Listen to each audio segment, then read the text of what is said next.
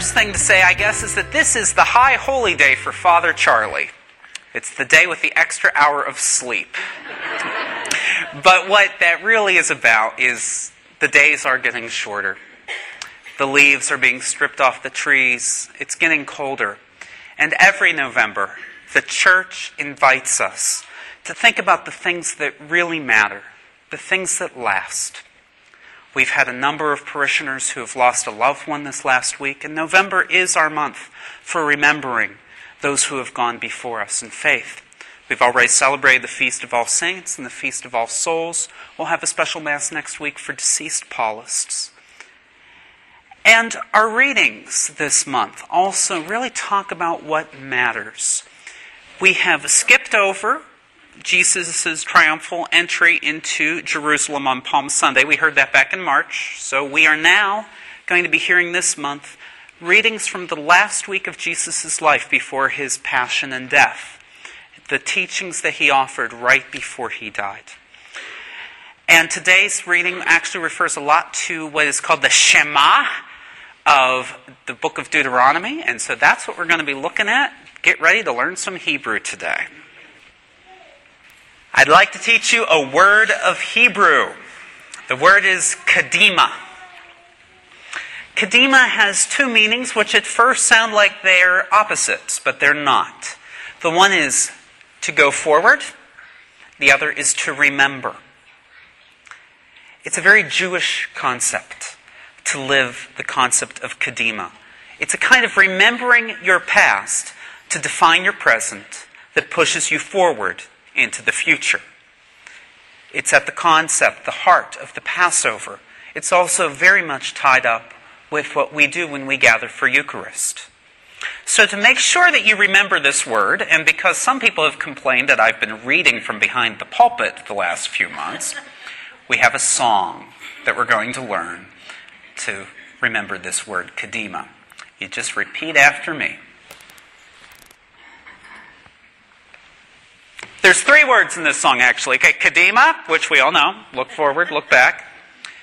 Israel, which means Israel. And Hey, which means Hey. Kadima, Kadima, Kadima, Kadima, Kadima Israel, Kadima Israel. Hey, hey, Kadima Israel. Hey, hey, Kadima Israel. Kadima. Kadima. Kadima. Kadima. Kadima Israel. Kadima Israel. Hey, hey, Kadima Israel. Hey, hey, Kadima Israel. I think you got it, but let, let's make sure. We're going to do it a few more times. I told you I was going to give you something to do.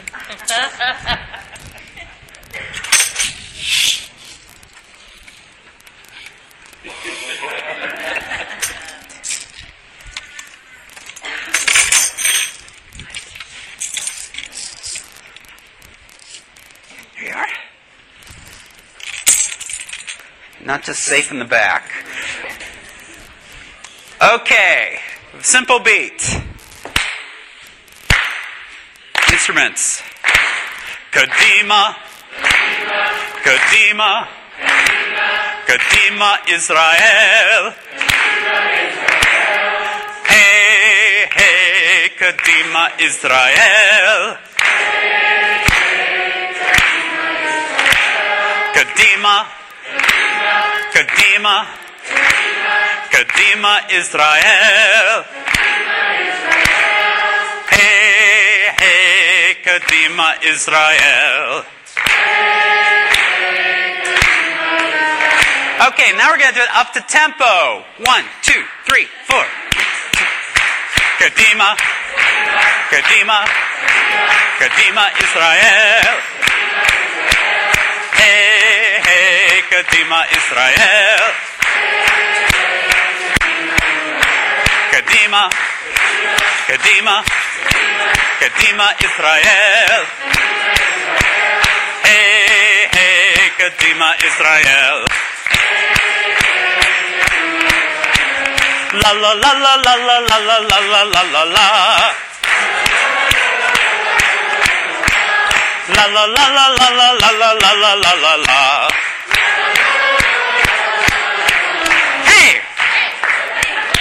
Nice job.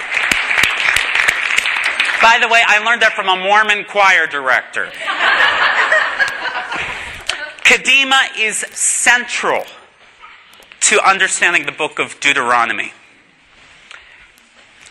Deuteronomy is the last of the five books of the Torah, and it tells us that after the Israelites had wandered in the desert for 40 years, right as they were about to enter the promised land, Moses gathered them up together and gave a long speech. And part of that speech was what's called the Shema. This, Hear, O Israel, the Lord our God is Lord alone. Now, this makes a lot of sense that Moses would, at the end of his life, sort of give a recap and say to the people, sort of encapsulate everything again. Deuteronomy means second law. Okay? And he's saying to them, remember, you were a disparate group of people with no sense of identity. And this God gathered you up and said, I am going to make a great nation out of you. So as we go into this land, remember that. But the interesting thing is, the book of Deuteronomy wasn't written until about 500 years after that event. We believe that Moses would, the people would have entered the promised land around the year 1200 BC.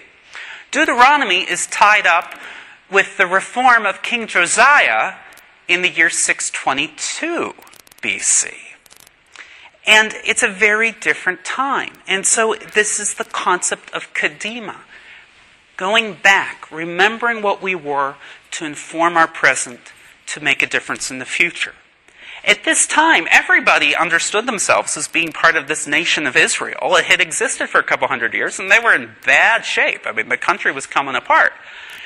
And Josiah was trying to say, we need to be faithful to our God. We need to look to Him to be our rock, our safety, our security. And he really, a lot of his reforms had to deal with reforming the religion, about a central understanding and worship at the temple in Jerusalem. And Jerusalem is in a region called Judah.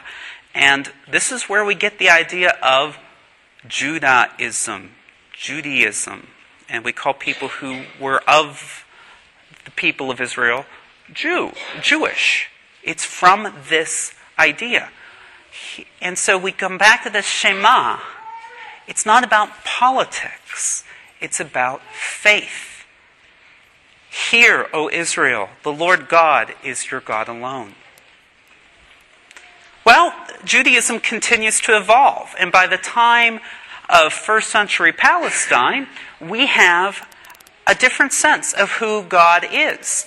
Back in the time of Josiah, and even the, before that with Moses, the idea was there were many gods. Yahweh was just the great God, the God who took care of Israel. But now there is an understanding of strict monotheism. Yahweh is the only God, the God who cares for us. And at this point, the Shema, that's reading, that part of Deuteronomy, is so important that all Jews are required to recite it several times a day. But we're not done with Kadima yet. Jesus, like many rabbis at the time, was asked, you know, the Torah is a lot to understand and it's a lot to remember. Can you summarize it for us in a few words? Or what's the most important part? And many rabbis would answer with the Shema Hear, O Israel, the Lord God is your God alone. There were other rabbis at the time, including a guy named Hillel might have heard of him, Rabbi Hillel, who said it's to love your neighbor as yourself. And for those of you keeping score at home, that's Leviticus chapter 19, verse 18. I looked it up. Um, but what Jesus did, the only innovation in what he said was connecting the two. Uh, if you listen to this gospel, this is not a Jesus having a showdown with the Pharisees kind of reading. Everybody's like, yeah, that makes a lot of sense, Jesus. But there's something. He links this idea of love of God and love of neighbor. Something to challenge us, to meditate upon. Are those the same love, or is one an echo of the other? But it was new to connect those two that way. But Kadima continues, now 3,200 years after Moses spoke to the people. We live in a world that has a very different understanding of what it means to be a member of society. Back in Jesus' time, there wouldn't have been so much a thought of being an individual as belonging to a group. But now we see us each having our individual role to play, and we know a lot more about psychology. And when we hear, love God, love your neighbor as yourself, we hear that as three things love of God, love of neighbor, and love of self. And so, if you're struggling to love God, of course you say, Oh, I need to pray on that. And if you're struggling to love your neighbor, you pray on that. But I would argue that we all need to also, in those moments, pray to love ourselves. You should have seen all the heads go up and down at the 9 o'clock Mass when I said that. And so let's take a moment to pray with that that it's very hard to believe that we are loved by God if we don't believe we're lovable. And it's hard to love our neighbors as ourselves if we don't love ourselves. So let us pray. Loving God, we have been told time and time again that you love us as we are. You love us unconditionally. You love us as we are, not as we should be, not for what we do. But it's so hard to believe that sometimes. So please, Lord, help us to continue to grow in understanding your love for us so that we can love our neighbor and love you as we desire to. Kadima, Blessed John the 23rd Parish. Kadima. For the God who released the Israelites from their captivity in Egypt is the God who can release us from the captivities that hold us back from loving ourselves, loving our neighbor, and loving God. And when we understand how much God loves us, then we will not be far from the kingdom of God.